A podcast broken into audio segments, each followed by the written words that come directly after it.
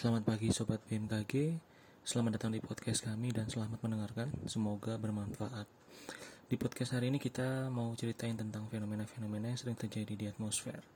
Ada Mbak Fitri yang akan menjelaskan masalah Madden-Julian Oscillation, MGO, dan pengaruhnya terhadap cuaca di Indonesia, khususnya di Kalimantan Barat. Terus ada Pak Ibnu yang akan membahas tentang angin darat dan angin laut. Dan saya sendiri Brian yang akan bahas masalah angin monsun dan pengaruhnya terhadap cuaca di wilayah Indonesia khususnya Bali.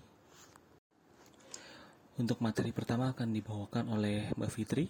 Silakan Mbak. MGO merupakan aktivitas intrasesional yang terjadi di wilayah tropis yang dapat dikenali dengan adanya pergerakan aktivitas konveksi yang bergerak ke arah timur dari Samudra Hindia menuju Samudra Pasifik. Dan biasanya muncul setiap 30 sampai 40 hari.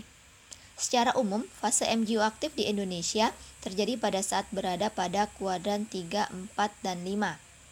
Namun berdasarkan penelitian Mardining Tias dan Pertiwi tahun 2021, pada saat MGO aktif berada di kuadran 2, berpotensi menimbulkan belokan angin atau vortex di sekitar wilayah Kalimantan Barat, yang dapat meningkatkan potensi pertumbuhan awan-awan hujan sehingga dapat disimpulkan bahwa pada saat MGU aktif berada di kuadran 2 dapat mempengaruhi potensi peningkatan curah hujan di sekitar wilayah Kalimantan Barat. Oke, terima kasih Mbak Fitri. Selanjutnya untuk materi kedua akan dibawakan oleh Pak Ibnu. Monggo Pak Ibnu.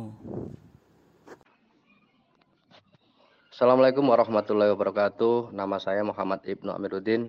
Izin menjelaskan mengenai angin darat dan angin laut. Definisi angin. Angin merupakan energi yang terjadi karena adanya perbedaan suhu antara udara dingin dan panas yang mengalir. Hal ini dikarenakan pemanasan bumi oleh radiasi matahari. Angin juga merupakan vektor di mana angin memiliki arah dan kecepatan angin dan alat mengukurnya bernama anemometer atau menggunakan tabel skala pivot.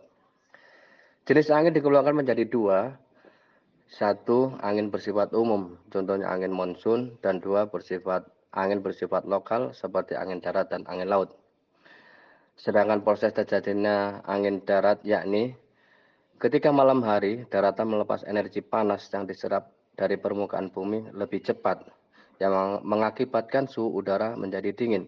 Sedangkan energi panas di lautan sedang mengalami proses pelepasan ke udara. Udara yang naik ke atas dari lautan digantikan oleh udara dingin yang bergerak dari daratan.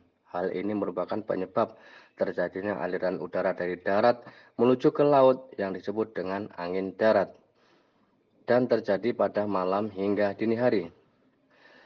Untuk angin laut sendiri, prosesnya adalah pada waktu siang hari, energi panas yang ada di daratan diserap lebih cepat daripada energi panas yang di lautan sehingga udara di daratan lebih panas dibanding di lautan.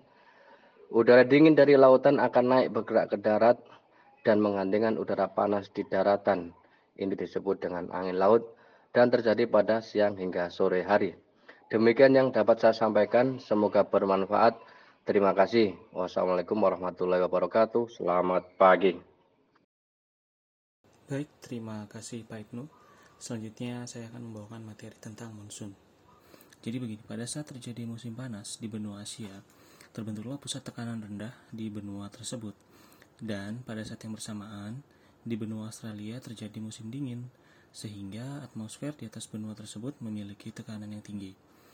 Akibat dari dua perbedaan tekanan ini, terbentuklah angin yang bergerak dari Australia menuju wilayah Asia melalui kawasan benua maritim Indonesia – Angin yang dingin dan kering dari Australia ini mengakibatkan Indonesia mengalami musim kemarau. Demikian pula sebaliknya, saat benua Asia mengalami musim dingin, maka akan terbentuk angin dari Asia menuju Australia. Angin dari benua Asia ini, meskipun bersifat kering dan dingin, namun telah menempuh perjalanan yang panjang melalui Samudra Pasifik yang amat luas, sehingga angin tersebut menjadi lembab dan mengandung banyak sekali uap air. Akibat pengaruh angin lembab inilah Indonesia pun mengalami musim hujan. Kondisi cuaca di wilayah Bali pada saat monsun Asia ini cenderung hujan dengan intensitas yang ringan hingga sedang. Selain itu juga jika tidak terjadi hujan, maka cuaca cenderung panas dan gerah. Nah, banyak terjadi cuaca ekstrim di wilayah Bali seperti angin kencang, hujan lebat, dan juga banjir. Pada saat monsun Australia di wilayah Bali, kondisi cuaca cenderung cerah dan kering. Pada malam hari, suhu udara terasa lebih dingin daripada di musim hujan. Selain itu juga masyarakat di sini memanfaatkan kondisi cuaca yang seperti ini untuk menerbangkan layang-layang. Baik, uh, selesai sudah acara podcast ini. Terima kasih sudah mendengarkan.